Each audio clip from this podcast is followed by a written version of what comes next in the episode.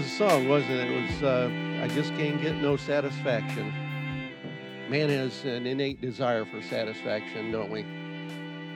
To have our cravings filled, our desires satisfied, our goals met. Uh, we crave uh, satisfaction. But even that song says that I just can't find it. When I'm driving my car, man comes on the radio telling me more and more about useless information supposed to fire my imagination. You can do this, you can be that, you can have this. All of the things that we hear over and over again. And he says, I can't get no, no, no, no. I can't get no satisfaction. When I'm watching my TV and a man comes on and tells me how white my shirt can be, what you can have in life, the things that you can have, mo- moving up the ladder of mobility. I just can't get no satisfaction. When I'm riding around the world, I'm doing this and I'm doing that and I'm signing this and I'm signing that. I just can't get no satisfaction. The question that comes to our attention today in the Beatitudes is where do we look for our satisfaction? Do we look for our satisfaction in entertainment? And perhaps we look for satisfaction in, in our jobs, our careers, uh, the money we're able to accumulate. Perhaps we even look for satisfaction in our in our families, some good things, in our in our kids or in our, our parents, or perhaps we look for satisfaction in in sports, um, you know, wanting to be uh, the best shortstop on the team. Or perhaps we look for it in drugs, and perhaps we look for it in, in sex or, or power. And the longing for satisfaction never goes away. It always seems that the guy standing in the pasture next to me, the grass under his feet is greener than the grass under my feet. And I wonder could it be that the desire for satisfaction has been put there by God?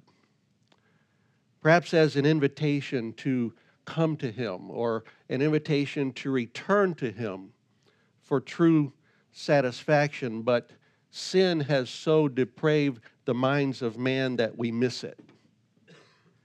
Ecclesiastes 3:11 says God has put eternity in our hearts. Augustine, in his Confessions, he writes, You have made us for yourself, and our hearts are restless until they rest in you. You see, there is a hole, or, or more, there's a, there is a chasm in the heart of man that's waiting to be filled. And we try to fill it with all kinds of the wrong things. I remember right after the fall of communism, we were in 1992, we were in Russia shortly after the fall of communism, and everything that had they had believed or everything they had been indoctrinated in, everything that life was built on in the communist system had been ripped out from under them. And everything was rushing in, and, and people were looking for anything that was true or anything that could fill that hole that was now there they had that they had depended on for all those years. And you might be sitting here today and everything looks great on the outside. You know, we're good at that. We know how to dress, we know the words to talk, to, to say, and we know we know the, the right look. And you may be sitting here today and on the outside everything looks fine, but on the inside you, you just feel like you're a mess. That you're trying to fill a void, a, a longing in ways that do not include Christ. And when we do that, what do we do? We, we reveal the, the idols in our lives, the things that have replaced Christ in all the ways that we try to satisfy that longing. And we come and we finally say, I can't get no satisfaction. Jeremiah chapter 2, verse 13 says, For my people have committed two evils. They have forsaken me, the fountain of living waters, and hewed out cisterns for themselves, broken cisterns that can hold no water. I read that, and when I was a kid, I thought it didn't make any. I didn't know what a cistern was. Uh, a cistern is simply a man-made reservoir in the ground, uh, dug into the rock, perhaps something that that holds water that can be covered and, and holds water in a very arid climate, like you find in the Middle East. And the Israelites understood that. We, when we had a chance to visit Israel, we had a guide, and she was a former army um, in Israeli army, and and she just told us that um, in Israel there's a saying that water is life. Uh, because there's so uh, there are so few sources of water. Basically, one river that runs down the middle, and a lot of salt water surrounding on other sides. Water is life, and so a cistern was was important. And Jeremiah says, you know, a broken cistern or, or a cracked cistern. He's, he's saying that cistern is, is useless. It's like uh, eating soup out of a slotting spoon. You don't get a whole out lot of, when you try to do that. You see, we don't quench our thirst from a broken cistern. Jeremiah points out the foolishness of looking to the broken cisterns of, of money, of careers, of drugs, of alcohol, of sex, of, of power, or, or whatever else it is. Those are broken cisterns that do not satisfy. We never truly quench our thirst or satisfy our hunger when we look to those things for our satisfaction. C.S. Lewis put it this way that if we find ourselves with a desire that nothing in this world can satisfy, the most probable explanation is that we were made for another world. And so we come today to the fourth beatitude in Matthew chapter 5. Simply says, Blessed are the meek, or, or chapter or verse 6. Blessed are those who hunger and thirst for righteousness, for they shall be satisfied. They shall be satisfied.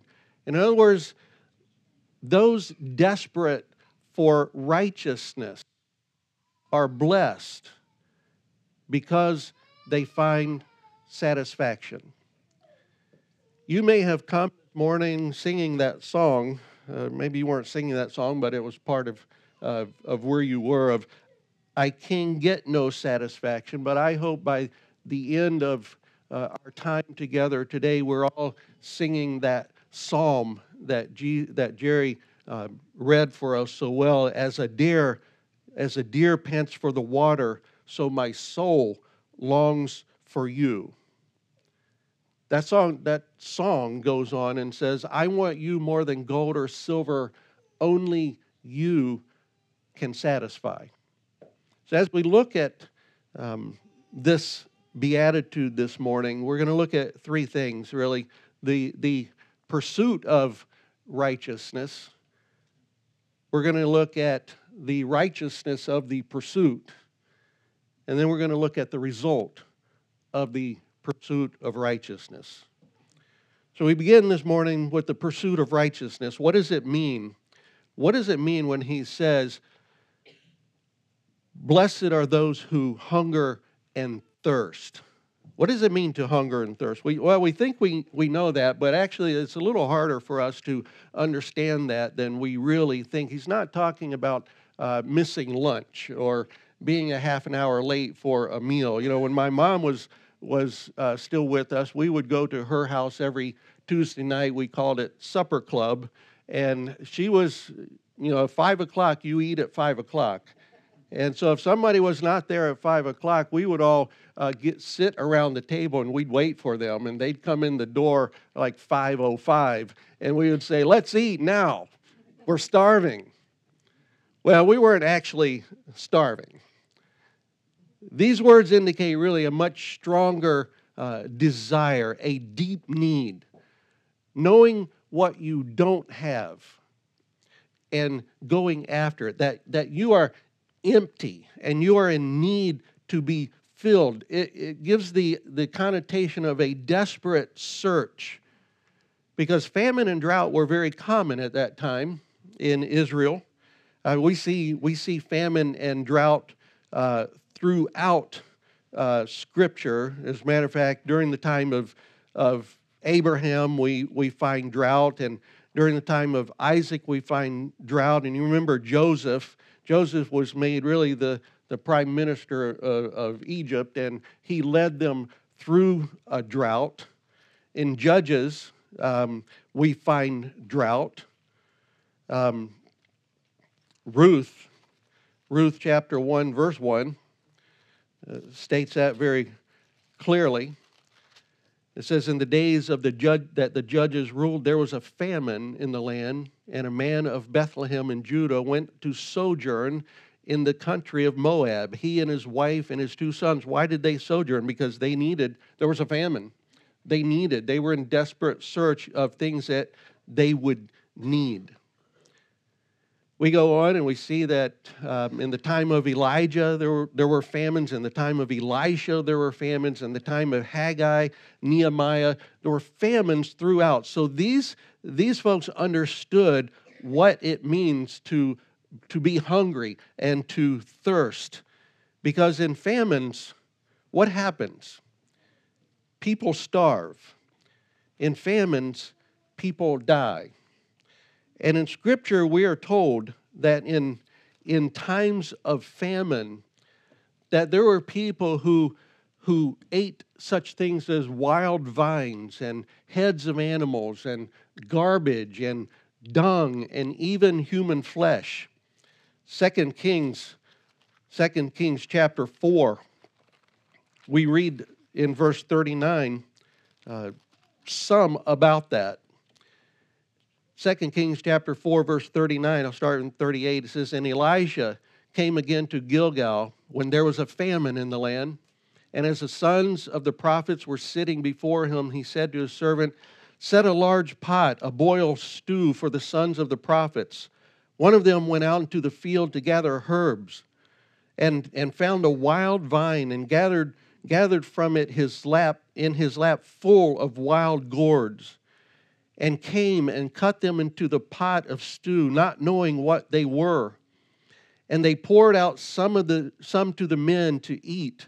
But while they were eating of the stew, they cried out, "O man of God, there is death in this pot." And they could not eat it. Now, I would not recommend that to a husband who's trying a new um, dish from your wife that there's death in this pot. Maybe, you know, this could use a little extra salt or something like that might be better. But it wasn't just because it didn't taste good. This was poison. This was this could kill them. A couple chapters over in 2 Kings chapter 6, verse 24 says, After Ben Ben Hadad, Ben Hadad, king of Syria, mustered his entire army and went up to besiege Syria, and there was a great famine in Samaria, and they besieged it until, until a donkey's head was sold for 80 shekels of silver. Why? To eat and four part and a fourth part of the kab of dove's dung for five shekels of silver. Now, as the king of Israel was passing by in the wall, a woman cried out to him, saying, Help, my lord, O king. And he said, If the Lord will not help me, how shall I help you? And from the threshing floor, from or from the winepress, and the king asked her, What's your trouble? And she said, This woman said to me, Give me, give your son that we may eat him today, and we will eat my son tomorrow. That is desperation. That is hunger and thirst. And you know that's still true in parts of the world today. Thank thank God that it's less true today because of technology, but in parts of India and Africa you still find that kind of desperation. And Jesus is using that as a as a metaphor, a symbol for for spiritual hunger and spiritual thirst in the heart of someone who is empty of that. You know, if you look at the Beatitudes, if you look at the chain we talked about in the first three Beatitudes, um, those help us to understand this fourth Beatitude of hungering and thirsting. In the first Beatitude in, chat, in verse 3, he says, Blessed are the poor in spirit, for theirs is the kingdom of heaven in, in verse, verse 10, the, the eighth um, the eighth beatitude, he says, Blessed are those who are persecuted for righteousness' sake, for theirs is the kingdom of heaven. So he's talking about life in the kingdom here. And he talks about in the in the first three beatitudes, he talks about our bankruptcy and he, he talks about our brokenness and he talks about us being bent toward God in meekness because we understand our bankruptcy. And he comes to the fourth beatitude and it's an attitude of or a beatitude that that agrees with these that there is an emptiness that there blessed are those who hunger and thirst for righteousness that that we don't have that righteousness in us beatitude 4 and 8 talk about that righteousness beatitude 4 says that we hunger for it Beatitude 8 in verse 10 says, Blessed are those who are persecuted for it. You see, in the first four uh, Beatitudes, there's an emptiness, things we don't have.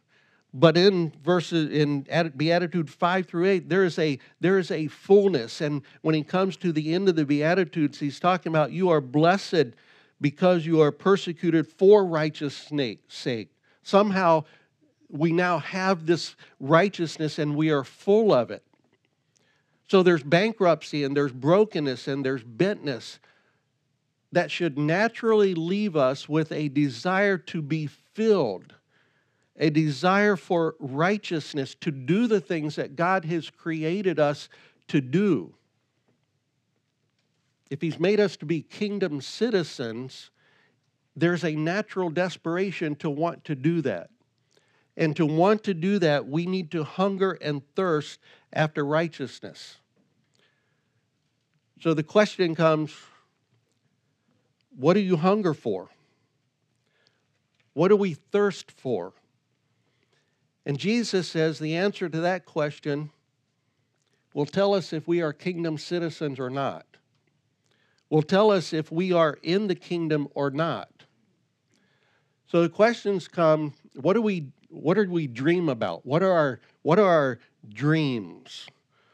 Or what are our plans? What are we planning for? What are we thinking about? What do you spend the most of your time, the, the mental processes of your mind, what is the most time spent on in your mental processes? Because that will tell us what we are hungering and thirsting for. John wrote in, in um, 1 John, 1 John chapter 2, verse 15. He says, Do not love the world or the things of the world. For if any, anyone loves the world, the love of the Father is not in him. For all that is in the world, the desires of the flesh, the desires of the eyes, the pride of life, is not from the Father, but is from the world.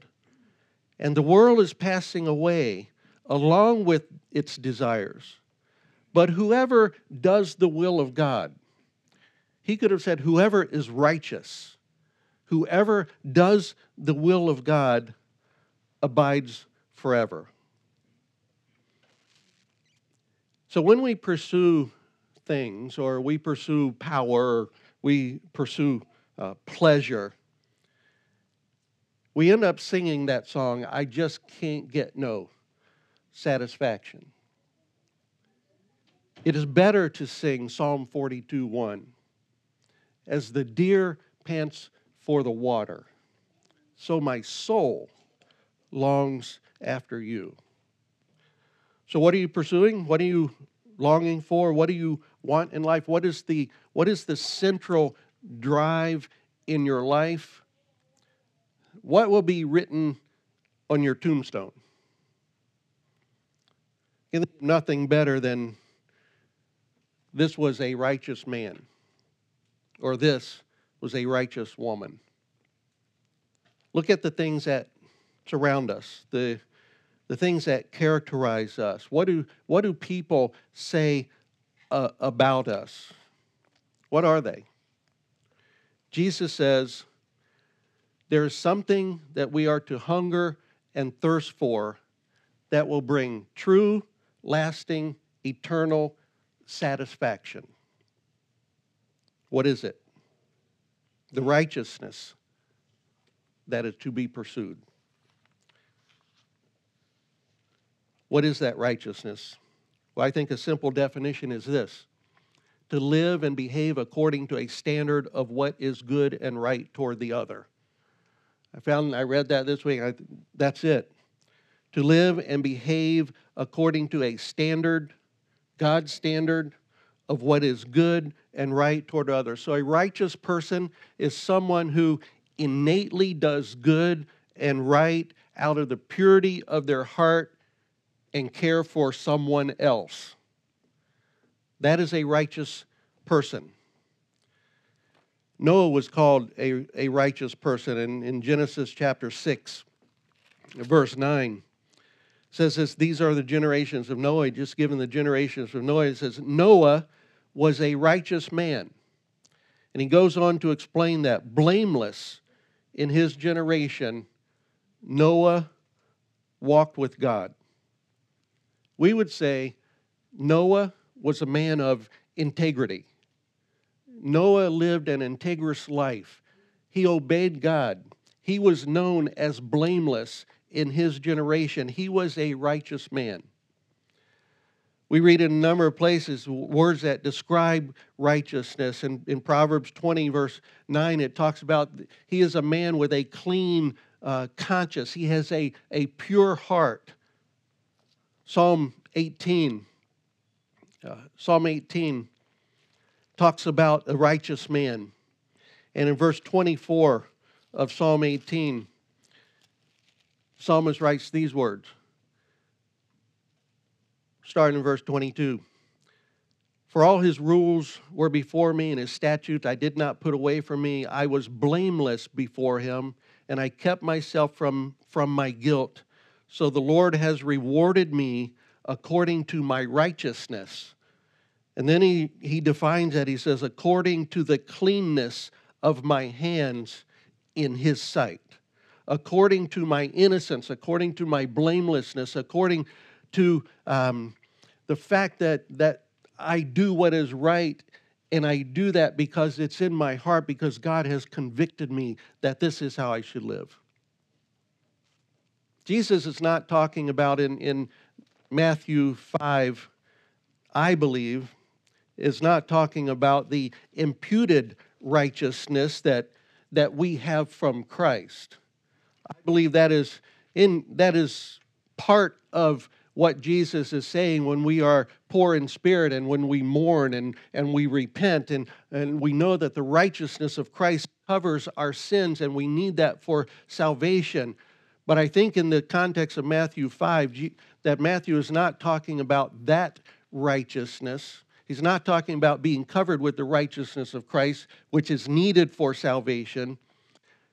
That term was mostly introduced by Paul and the sermon by Jesus came before Paul. I think what Jesus is talking about is living in the kingdom, that these are characteristics of people who are living in the kingdom. And if people don't have these characteristics in their lives, Jesus says, You're not in. You're not in the kingdom. Jesus is establishing the kingdom. He, has, he is returning righteousness that was lost at the fall. Just think of the whole uh, story of Scripture.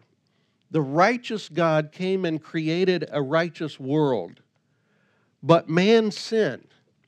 And so God had a plan, and his plan was to choose Israel, a nation that was undeserving, and their job was to be the light of righteousness in the world and to bring the world to, to Christ, to God. And we saw glimmers of that throughout their history, but they failed. They failed that. And so God's plan continues to reestablish righteousness. And Jerry read these verses for us this morning, and in the, the call to worship in Isaiah chapter 9. It's the season that we, that we celebrate. In Isaiah chapter 9, verse 6 For unto us a child is born, a son is given, and the government shall be upon his shoulders. His name shall be called Wonderful Counselor, Mighty God, Everlasting Father, Prince of Peace. Of the increase of his government and of peace there's no end. And on the throne of David and over his kingdom, to establish it and to uphold it with justice and righteousness. You see, Jesus has come to reestablish righteousness. And that's why we come, when we come to uh, Matthew and we read the Beatitudes, and we even read before the Beatitudes, in, in chapter 3, verse 13, Jesus coming to the Jordan, Jordan to be baptized by John. And John says, I need to be baptized by you, and you come to me. And Jesus answered him, and he said, Let it be so, for thus it is fitting for us to fulfill all righteousness. He did it to fulfill righteousness. He, he didn't say uh, to fulfill um, the Great Commission or to fulfill the plan of salvation or, or to uh, fulfill um, the hope of eternal life. He says to fulfill all righteousness because he is the solution to establishing and reestablishing righteousness with God and righteousness with the world. You see, righteousness is about obedience. Righteousness, the righteous person prays, Your kingdom come, Your will be done on earth as it is in heaven. Righteousness is longing for the kingdom is seeking to do God's will, to establish the kingdom. If you just look at the rest of the Beatitudes, it, it really, it really defines righteousness for us. And verses or, or, Beatitudes 1 through 4, they are Beatitudes of, of what we have said is, is emptiness. Beatitude 5 through 8, those are Beatitudes of, of abundance. You see, righteous people, what does it say next? Righteous people are merciful. Righteous people are pure in heart. Righteous people are peacemakers. Righteous people uh, do those things. And then it says, the last beatitude, because of um, blessed are those who are persecuted. Why? For righteousness' sake. For righteous sake. We are persecuted for righteous sake. We don't have it until Beatitude 4. We're empty of it. And then we live a, a righteous life and we're persecuted for it. And he says, You are blessed because of this. Righteousness is food and water for the soul. And we long for it because we're empty of it. And we're persecuted because we're full of it. He doesn't say hunger and thirst even for God. Why? Well, I think the same reason when we read the fruit of the Spirit and it, it says the, the greatest command is to love your neighbor as yourself, he leaves out love, love God and love your neighbor. It's because he's not talking simply about a vertical relationship between me and God. To be righteous, it's not doesn't mean I go on a spiritual retreat and and I have this kumbaya moment with God and now I am a spiritual person or it's not a monk who goes into the monastery and he's alone with God. Righteousness is shown in relationships. It's not about going to church. It's about seeking righteousness in the most difficult areas of my life. It's about seeking righteousness. It's about seeking right relationships in my family. It's about righteousness in my job. It's about righteousness in all of my world relationships. It's not going to church. It's wanting to, to live like Jesus in all of my relationships and have righteousness in every area of my life. He says in verse 20, For I tell you, unless your righteousness exceeds that of the scribes and Pharisees, you'll never enter the kingdom of heaven. Read that, and well, first of all, we don't really understand it, but it sounds pretty scary. If it doesn't exceed the Pharisees, you know, the Pharisees, they sometimes we sometimes really lay it on them, and, and they did deserve it. Jesus lays it on them in Matthew chapter 23 with a lot of woe statements. But I think that there were Pharisees, they desired to do what was right, but they became religious. They chose some practices that they felt comfortable with. And Jesus accuses them of not hungering and thirsting after righteousness. In Matthew chapter 23, verse 23, he says, Woe to you, scribes and Pharisees, hypocrites! For you tithe mint and dill and cumin, all these small things, and have neglected the weightier matters, matters of the law. What are those matters? Justice, mercy, and faithfulness. He says, You should have done those things as well as the things that you do. But you didn't do them because you didn't hunger and thirst after righteousness. What did they do? They followed the, the pattern of being comfortable in their religion, of being comfortable in church, and they ignored the heart of God's covenant, justice and mercy and faithfulness, true righteousness. You see, religion is it's not a set of rules um, that we feel obligated to do because we have some sort of narcissistic deity that we have to, we have to make happy. Righteousness says that religion is living rightly with and before God, which means living rightly with His creation and living rightly with those whom He has created. So, what is this righteousness that exceeds that of the Pharisees? Well, he's list, he lists six things here. He says, you know, don't murder. Well, don't be angry. Don't commit adultery. Don't even think about lust. Don't get divorced. Work on righteousness in your home. No swearing don't even need to swear an oath. No retaliation. Not only don't retaliate, but do something good in return. Love your friends.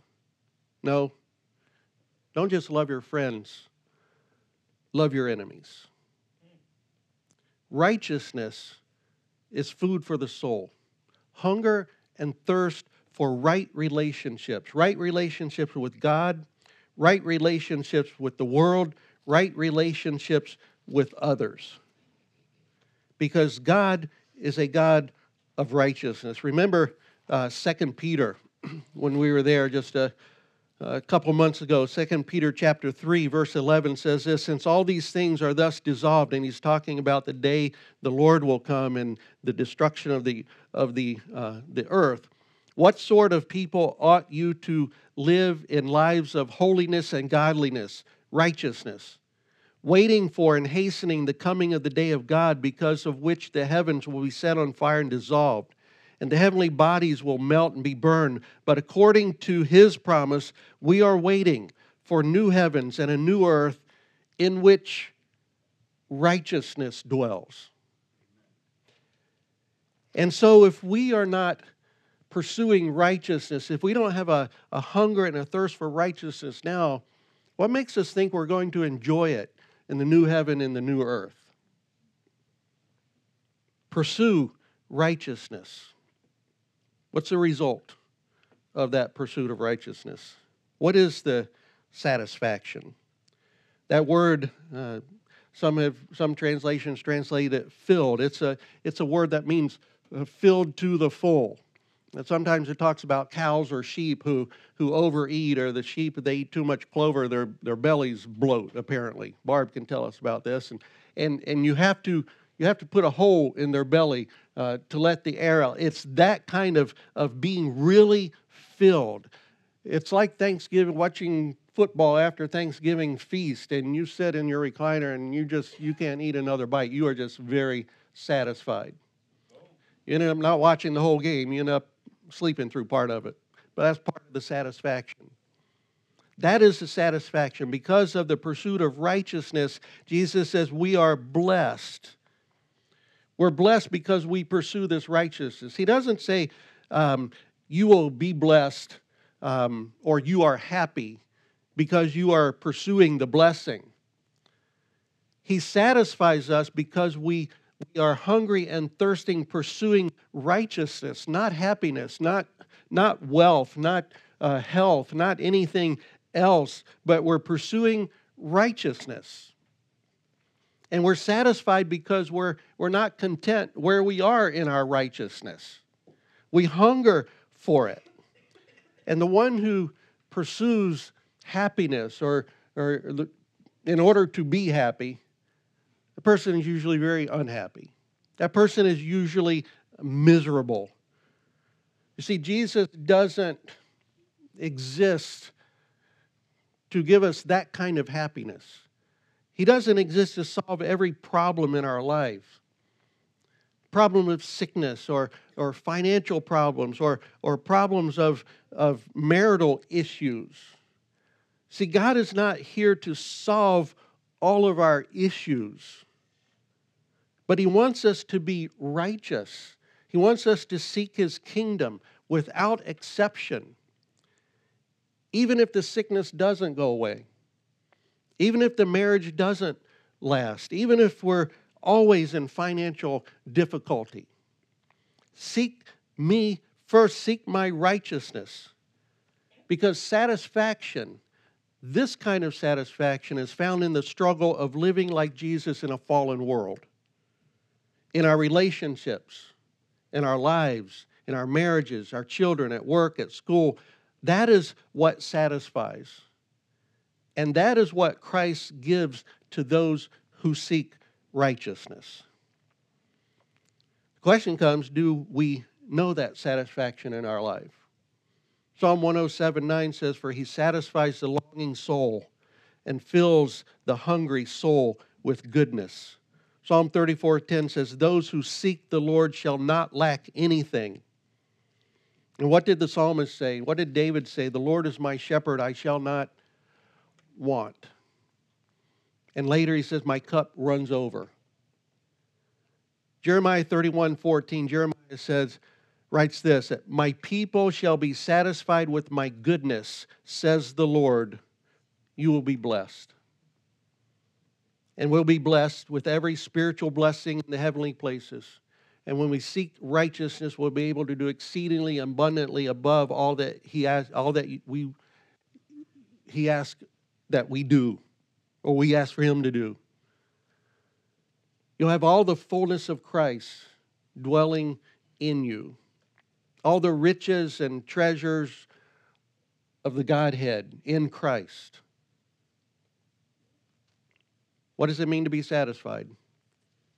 It means you're satisfied in Christ. How do you get back to that point of hungering and thirsting for righteousness? Well, you start a new diet. The diet of righteousness. There are four possibilities to, uh, four possible responses at least to what Jesus is saying, what Matthew has written. You may be one who says, Thank you, Jesus, for the desire that you planted in my heart for right relationships. Thank you that you have showed me my bankruptcy, bankruptcy in spirit, and you have shown me my brokenness, and you have you have caused me to repent, and you've caused me to be meek and to bend before you and want to do your will. And may I never be satisfied with where I am in righteousness. You know, we're always satisfied with the righteousness of Christ that covers us. But we should never be satisfied with where we are in our righteousness, in our sanctification. You may be one here whose faith is, is weak. Maybe it's so weak that perhaps you're starting to doubt your salvation. We talked about that this morning in the Bible study hour. We, we have all been at that point. I would hope that you would read this beatitude and be encouraged that if you genuinely hunger and thirst for Christ, for righteousness. Christ himself says you are you are blessed. You are favored and approved by God that if you sincerely pray that your faith will increase that is evidence of God's favor in your life. Perhaps you simply need, need to know how to grow in that faith. And there are pastors and elders and deacons and, and this whole room full of people who would love to help you with that. Perhaps your faith may be so weak that you are doubting your salvation, but it's because you're trapped in serious sin It's because you feel like I, am I'm, so trapped in sin that I don't even know if I received the grace of God in my life yet. The question then becomes what do you want? What is it that you really want? Because this beatitude says, Blessed are not those who are full of righteousness, but those who hunger and thirst after it. Those who mourn over their sins those are accepted by God in Christ. And so the question becomes is that what you want? Do you want to know that mourning and brokenness? And do you hunger for righteousness? You may be someone who's so far from God that, that you feel like you're an apostate. You feel like there's no hope, and the only thing waiting for you is hell. And you have no peace. You have no evidence in your life, not even a glimmer, not even a glimmer of hope. I hope you would read this beatitude and these words would bring comfort to your soul. That if you truly understand your brokenness and you truly mourn over your rejection of God and you hate your sin, and there's a sincerely desire to repent, then you too are blessed Blessed are they who hunger and thirst after righteousness, for they shall be filled. So the question becomes really for us are, are we in the kingdom? And life is a path, it's, it's a journey. But can you say with Paul, you know, I'm just not satisfied. Oh, wretched man that I am, I do the things I don't want to do, the things I know I should do, I don't. I am a wretched man and I hunger and I thirst for that righteousness. You know, the older you get, the more mature uh, a believer becomes. You look at somebody who's been a, a believer for decades. That person, if they are a mature believer, they sin less, but they hate it more. Are you growing in that hatred of your sin? And is your hunger and thirst unconditional? In chapter 6, verse 33, it says, Seek ye first the kingdom of God and his righteousness, and all of these other things will be added to you. But that is a, an unconditional seeking. So the question is Are the things of God precious to you? Do you find uh, you're more content with less because you're content in Christ? Or do you have an do you have an appetite for the word? Do you have a hunger? Is there a hunger there? John R. Stott, R.W. Stott, who was a, uh, was a great theologian, wrote this. He says, What is the use of confessing and lamenting our sin, of acknowledging the truth about ourselves before God and other people, if we leave it there? Confession of sin must lead to a hunger for righteousness. John Piper says that we settle too quickly for satisfaction. I think what he meant by that was we look for satisfaction in things that don't satisfy, and we think, I'm good. I'm good here. But Jesus is saying, I have a satisfaction that's, that you have never experienced. And it comes by you seeking righteousness, having a hunger and a thirst for righteousness. You know, life is a journey. The Beatitudes, they, I think they tell us who we are. I think they tell us who we're becoming, and I think they tell us who we will one day be. We are those who hunger and thirst after righteousness. We will be those who are growing in our righteousness. And one day we will be those who totally know the righteousness that Jesus is talking about. Blessed are those who hunger and thirst after righteousness, for they shall be satisfied. I hope you know that satisfaction in your life. Pray with me.